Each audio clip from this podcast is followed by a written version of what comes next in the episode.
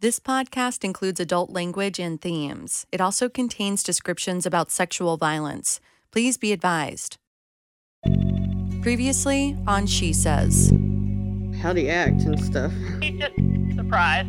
Really? Like, I remember them coming to talk to me, but like, I don't remember anything about this. And I was like, okay. what? Well, I have I have a search warrant, so just wow. You know, Oh my gosh. Okay. This was good. It Well- was better than him fighting. So Right, right. you know, Well, here we go. Time slows down when you're waiting for good news. It's the same thing when you've been in the car too long trying to get home. Everyone and everything is annoyingly slow. All you want to do is get to where you need to be. Do you think she's owed an apology at all? We ended last episode with Linda getting news that Detective Christina Kogel obtained a cheek swab from the man Linda identified as her attacker. Now she has to sit and wait for lab results. Well, I think we apologize for how things have panned out, and it's so regrettable. And you know, I mean, we we empathize with her so much of what she's gone through, but unfortunately, it's not something we can correct. It's not something that we caused. It's just situational. And listeners, we are building to something. But I think to fully understand and appreciate what we're driving toward, we have to look at a road that runs parallel to the winding road Linda is on. It's not the same, but it has many similar twists and turns. I hate to make you wait, but this parallel path is important. And in order to do it justice, I have to reintroduce you to someone. My name is Harold Medlock, H A R O L D, Medlock, M E D L O C K. You may remember Harold Medlock from episode 2 when we discussed the victim centric policing philosophy. He was with the Charlotte Mecklenburg Police Department for more than two decades. The reason he left the department was for a career move. I wanted to see if I could accomplish things as a chief of police, but I knew that if I was going to be a chief in my lifetime, I would have to, uh, I would have to seek uh, employment elsewhere. So in 2013, he packed up his bags and moved three hours east to Fayetteville, North Carolina. The city of over 200,000 is right next to the Army base Fort Bragg. He retired from Fayetteville on January 1st, 2017. He's now in his early 60s and lives in Charlotte. If there's one thing you should remember about Medlock, it's that he's all about relationships. You know, I'm from the South. I am that person that, you know, is Mr. Uh, congeniality. I like to talk with folks. I'm going to try to build that relationship with you before we get down to business. All relationships are important, he says. The relationship a detective has with a victim, the relationship the police department has with the community, the relationship a police officer has with a neighboring city. I think the best way to let you in on what type of person Medlock is is a story he shared with us. It takes place during his tenure in Fayetteville. It was 2015, and he responded to the scene of a murder. The victim's sister was also at the scene, and she was understandably very emotional. that murder happened to have happened on my birthday. So, you know, that morning we get the call and, and I'm out there and, and, uh, and so the detectives work it. A year went by, and the case, as Medlock would say, is still a whodunit. So the next year on his birthday, May 1st, he decided to make a phone call to the victim's sister. She said, why, why are you calling me? I said, because this happened on my birthday. And I said, for the rest of my life, this will have happened on my birthday. And I said, you and I are connected forever. And, and she was not the easiest person to deal with. But when we made that connection, the relationship with the detectives started to change. Did I have to do that? Was, a, was that a requirement? No. But it was something in me. Again, this is me, Harold Medlock. I may be completely outside the lines. If I am, I am. You, you can't experience those things and not have them affect you personally, but also then be willing to make that connection with that victim or that victim's family. It was a good thing Medlock had that perspective. A surprising discovery would require the police to focus their energy on creating and repairing the connections they had with victims in a way no one saw coming. From WFAE in Charlotte, I'm Sarah Delia. This is She Says. Medlock didn't know it, but he was inheriting a problem within the Fayetteville Police Department when he took the job as chief of police in 2013. He couldn't have known because no one found it until Lieutenant John Somerindyke brought it to his attention. Somerindyke has spent his entire 26 year career with the Fayetteville Police Department. He's now the head of the Special Victims Unit, which handles sexual assault cases. In early 2015, Somerindyke was reviewing sexual assault cases to see if there were enough to form a cold case unit. He sees one case with a CODIS hit that had never been acted on. I'm immediately excited. I know that hey, this is one we can jump on now and probably make an arrest now. But when I go to look for the evidence for the case, I find the evidence had been disposed of at some point um, in in the past. So um, you know, I was reviewing other cases that were also I felt were workable unsolved cases, and and was seeing this trend where hey, you know, the evidence, you know, most notably the sexual assault kits had been disposed of. So Somerindyke tells Chief Medlock about what he was finding, and Medlock orders an audit. It takes about two months and the department finds they destroyed 333 kits from 1995 to 2008. They didn't do anything illegal. Other departments were also destroying kits to free up space in the property and evidence rooms. Somerindyke says it was a bad practice. For sure, there's never a good time to discover that the police department you work for destroyed hundreds of sexual assault kits. But Somerindyke says the timing was especially bad for the Fayetteville PD in mid 2015. The department had just been awarded a grant that would help speed up the testing of backlog sexual assault kits. Then, a week later, the news broke about the destroyed sexual assault kits kind of like a punch in the gut. It kind of took the wind out of my sails a little bit. Um, but, you know, we, we, all knew it was the right thing to do. And we all knew if, if we didn't do it, it was, it was going to come out eventually anyway. So the Fayetteville Police Department didn't hide from the story, quite the opposite. First, Chief Medlock held a press conference to let the public know what they found. I'm distraught. I'm frustrated. I'm angry that that truly one person may not get justice. Uh, as a result of, of our practices. Then the agency, with the help of the local rape crisis center, attempted to call every victim whose kit was destroyed and do something police rarely do apologize. Somerindyke made some of those apology phone calls. He says they weren't easy calls to make. People had reactions all across the board. But this one, he remembers well. Yeah, after I notified her and then you know, apologized to her, she immediately said, hey, you know, my faith in the Fayetteville Police Department is restored. You know, that, that's a huge thing to say for a lady who's, you know, we didn't do that good a job back, you know, 10, 15 years ago. And now you know, she's probably harbored that resentment for years, and all of a sudden it's released just because of a simple apology from a you know from a cop. The choice to apologize was one Medlock calls a professional decision based on personal beliefs. It was important to apologize to both the victims and the community, he said, even though the destruction of this evidence happened before he accepted the job in Fayetteville. I believe when I took the job in Fayetteville that I became accountable for everything that had occurred prior to my arrival there. It would be very unfair for me to, to simply say, uh, not my time, uh, we found this mistake, let's move on. The other thing that drove my decision to apologize was my belief that there was, when those horrific crimes occurred, a lot of pain, a lot of anguish, not just for the victim, but uh, for their families. And for me to come out and acknowledge that we had found this terrible mistake and not apologize for the for the mistake to the victims, I think would have been a slap in their face again.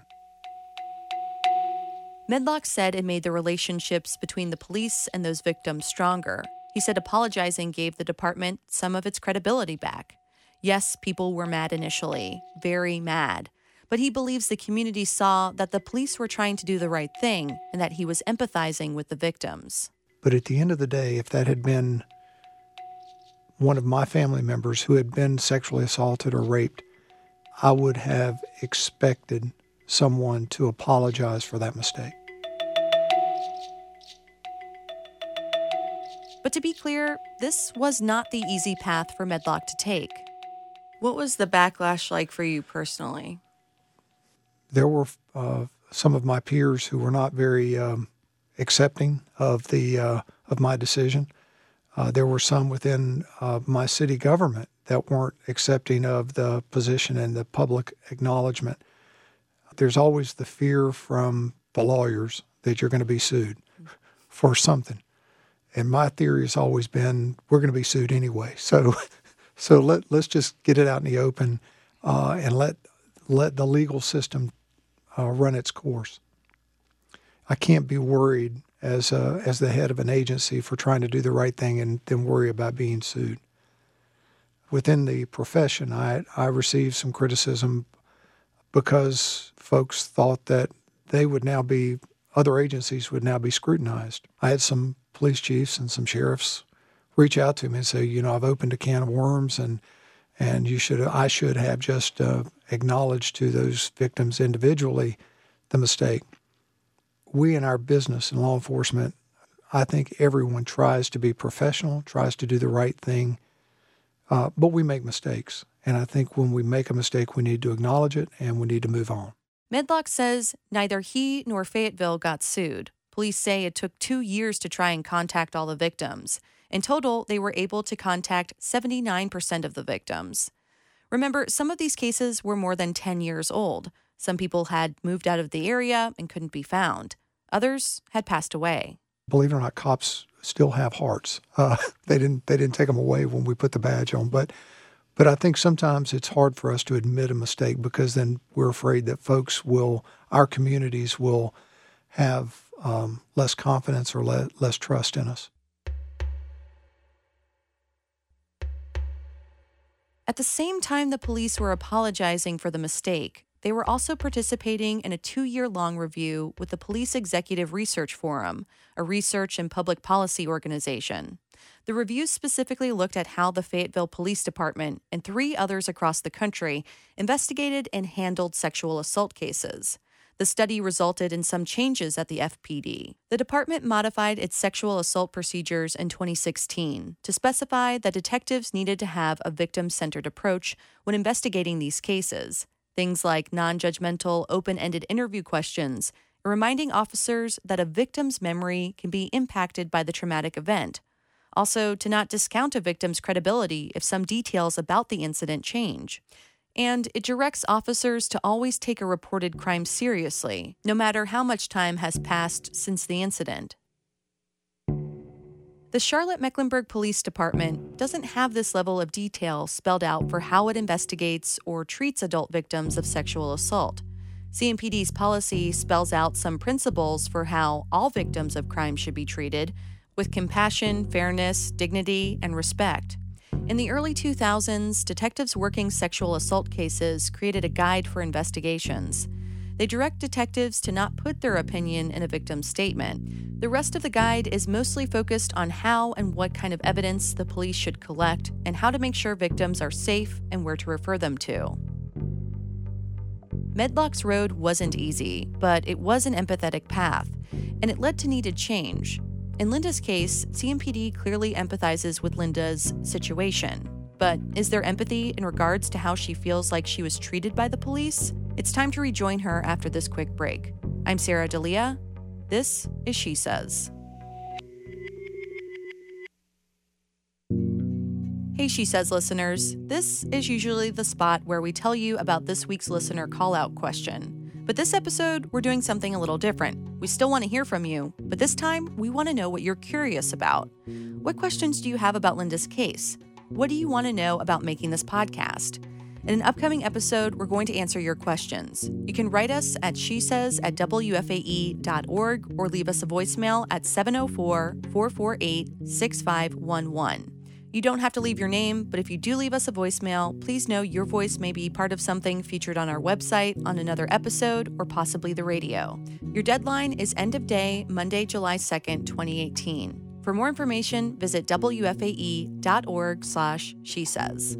Support for She Says comes from WFAE members and Contemplative Rebellion a peace and justice jewelry shop offering handmade, socially conscious jewelry, supporting various charitable organizations, such as Women for Women International, on the web at contemplativerebellion.com. If you're looking for another investigative podcast, check out Offshore from our friends at Honolulu Civil Beat. They just launched The Blood Calls, an eight episode serialized season about adoption, human trafficking, and Pacific Island culture that you don't want to miss. It's the story of an adoption boom that rocked the Marshall Islands in the 1990s and takes a deep dive into current reports on human trafficking and unethical adoptions in the U.S. today. And it follows the journey of London Lewis, a young man adopted from the Marshall Islands in 1992, as he searches for his birth family and his culture. How do you find your identity? And how do you hold on to your culture when your homeland is in danger of disappearing?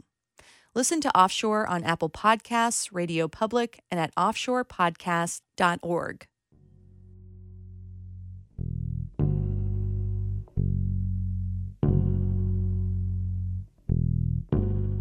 I told you earlier that the road Harold Medlock was on ran parallel to Linda's. Remember, she was assaulted in June 2015, which was just a few months before Medlock gave that press conference in Fayetteville letting the public know about the 333 destroyed sexual assault kits. As Medlock was looking into ways to transform the Fayetteville Police Department, Linda was just starting to learn how to navigate her relationship with the CMPD. From our first step together, I know you've had a question in your head that's probably grown by now. Is the man Linda identified Mr. X? If it's not him, then who assaulted her? To Linda, whether it's him or not is, well, everything. This investigation has become her life. It's what she thinks about and worries over day in and day out, which brings us to March 2018. It's been 988 days since her assault, or two years, eight months, and 13 days. I know this because Linda is counting. And all of that time has added up to a voicemail from Detective Christina Kogel. But I wanted to let you know that the DNA came back and I signed warrants this morning and I'm putting a request in to have somebody go and pick them up. The DNA profile found in Linda's kit matches the DNA swab Detective Kogel took from the man Linda identified from an internet search she did almost two and a half years ago. The detective got that swab when the suspect was in court on unrelated charges. I spoke to Linda after she got the call about the match. How are you feeling right now? It's kind of surreal. I, I, I don't, I, I like, I, I'm, I, I, I don't, I don't quite know yet. Like, I'm really excited, and I'm happy to, to, to hear that. I mean, I just, I don't know, I don't know yet. I, I just can't. I mean, I'm yeah. I'm probably not the best person to interview right yeah. now. I'm speechless. I'm speechless. I really am. Here we go. Uh, I've, I've just got to let it sink in a little bit, I guess.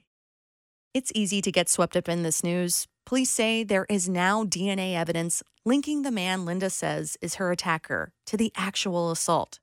But to be clear, this doesn't conclusively prove that he sexually assaulted her. That's for a jury to decide. A few days later, he's arrested. He's charged with three counts of first degree forcible sexual offense and one count of assault by strangulation. A sexual assault becomes first degree when the crime involves a weapon, and it can mean a harsher penalty if there is a conviction. I spoke to Linda the day of his arrest. It feels good, but it's bittersweet because the whole circumstance is really sad. I think I feel better uh, n- now from a, a mental and emotional perspective. I feel better now than than I have in a really long time because there were so many what ifs in my mind The same morning the man Linda identified as her attacker was arrested, we had an in person interview with Captain Melanie Peacock to talk about Linda's case. This interview had been in the works for a while, but the cosmic irony of our sit down taking place the same day the suspect was arrested was not lost on me. After we were buzzed in, we walked down the long hallway to the press room. It's a room usually packed with reporters and cameras and can be a little cramped. But that day, it felt empty. There were only four people in the room. She says reporter Alex Olgin, CMPD Public Affairs Director Rob Tufano, Captain Melanie Peacock, and me. You've heard bits and pieces of this conversation throughout this season, but now it's time to share more. I started by asking Peacock about the Google search Linda did. First, I wanted to make sure the lab never gave the suspect's name to CMPD. Peacock confirmed that that was true. Linda provided the name to CMPD through her internet search. If she had not done the Google research and provided that name, I mean, would we be here today? Would he be arrested today? Probably not. It's hard to say. I mean, she her providing that information was was critical, But unfortunately, it does not give us probable cause to charge him just based on that. Which is what Kogel told Linda several times. Peacock goes on to say they had to wait for the DNA evidence to come back so they could build a case, and that doesn't happen overnight because of the backlog. And as we know by now, even when the DNA comes back, there's still an issue, and Kogel has to rely on the internet search. It feels like the victim kind of cracked the case in this in this instant. Yes, and like I said, this is the situation is so unfortunate. I have never seen this happen before in my time in, in investigations. Half of my career is in investigations, and I've never seen this situation happen before. It's so regrettable and it's so unfortunate, but it's not anything that the detectives did wrong. It's just the circumstances, the way they worked out. When detectives Kogel and Banner tell Linda in the June 23, 2017 conversation, it's not him. They didn't do anything wrong. They're going off the facts, Peacock says. And she doesn't find anything wrong with how the detectives spoke to Linda. The way in which the detectives speak to the victim, do you find any problems or do you wish they would have spoken to her in a different way in any of the tapes that you reviewed? Not at all. I think our detectives have an obligation to be matter of fact and to explain the circumstances and also to give the victim, um, in any case, a good idea of what's to expect because there's a whole big difference between identifying a suspect, then making an arrest, and then getting a successful prosecution. Those are all different hurdles that have their own barriers. So they're simply trying to lay out the whole picture to let her know what to expect. And I think we have an obligation to do that with victims. There's a piece of Detective Kogel's conversation with Linda from November 2017 that has always stood out to me. It's from that interview we played last week, although we haven't shared this piece of audio with you yet. At one point, Kogel starts to walk Linda through what the process would be like if an arrest was ever made in her case. If I were able to arrest him, and I would put the file together, everything that I have, and send it, and the DA mm-hmm. and I would would meet and go over everything, and then they would be your point of contact until trial. Kogel tells Linda if the DNA matches, it will be very hard for him to deny that he was involved. So he's already said he doesn't know who you are. He already Well, so if he doesn't know who you are, then how did his DNA get Exactly. inside your kit? So right there. So to me, he would have to take a plea. I mean, that would be our ultimate. That would be well. I would if you go to trial, you're taking a huge chance of it him being found not guilty. So that okay, yeah. All So- right, gotcha. You'd rather him plead. I would. It opens up so much stuff to you. That's true. That's what people don't understand. Yeah. Uh, You, but it's totally up to you. It's you and your it's you and the DA's decision, not mine. What Kogel said here is that she would want a plea deal. If Linda went to trial, it would, quote, open so much stuff to you. That's what people don't understand. I wanted to know what Captain Peacock's reaction was to that portion of the audio. Was she concerned that that kind of language could dissuade Linda from certain legal options? Captain Peacock said what the detective was doing was letting Linda know that there was a hard road ahead and to make her aware of it. What we do is lay out the picture of what's ahead and let the victim decide what they want to do. I think we have an obligation to tell them what they're in for. If we don't, then they're going to be caught off guard when something goes to trial and it's not how they expected it to be. Other law enforcement officials we've spoken to have pointed out that it's important that the victim understands what could happen if an arrest is made and the potential legal options, but that there's a difference between explaining how the process works and talking in the first person about what you would do. One of the people we spoke to was George Erwin Jr. He's the director of the North Carolina Association of Chiefs of Police. Erwin was a sheriff in Henderson County in western North Carolina from 1994 to 2006. To be clear, Erwin is not commenting on Linda's case. He says detectives should stay focused only on investigating the crime. He also says when a detective tells a victim how difficult a trial could be or that a plea deal would be ideal, it could discourage that victim from following through on charges.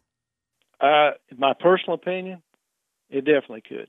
The officer is to investigate the crime. It's up to victim services individuals, counselors, and the district attorney to address the other issues. It's not up to that officer to make a determination whether somebody ought to take a plea deal, uh, accept a plea, or this is what they're going to put you through. Those things, the victim is prepped for court by the district's attorney and victim service professionals, not the not the officer. One of the last questions I got to ask during our 26 minute interview with Captain Peacock was this Do you think she's owed an apology at all? Well, I think we apologize for how things have panned out, and it's so regrettable. And you know, I mean, we we empathize with her so much of what she's gone through, but unfortunately, it's not something we can correct. It's not something that we caused. It's just situational. Um, and the best thing I think we can do at this point is just help her move forward, either through you know uh, resources and advocacy, and keeping her apprised of what's to come, just as the detective tried to do throughout the whole case. We try to let our victims know exactly what to expect, exactly what's to come, so they're not hit with any surprises. Mm-hmm. And we'll continue to do that throughout the process. I recently asked Linda the same question. Do you feel like you are owed an apology by the police or anyone in particular? Well, I mean, I'm glad you asked that question. Um, I, I do feel like I'm owed an apology. What do you think? Like, if you did get a, a phone call from her, like, what do you think that would do for you? Like, how would that help? I worked with Kogel a, a lot, and that that would mean a whole lot to me. It, it would it would just mean a lot to me. Um, and I can't say that I haven't been thinking about her since all of this came out because it makes me sad. I, I guess I, I had more, I, you know, I had a relationship with her more than than anybody there. So yeah, it would mean a lot to mm-hmm. hear that from her. But I don't, I don't anticipate talking to her. The words from police are very carefully chosen. They apologize for Linda's situation and say it's regrettable. The situation they apologize for is this bizarre sequence of events that led to the arrest of the man Linda believes attacked her in 2015. According to Linda, the situation she would like an apology for is the way she was treated and spoken to by police.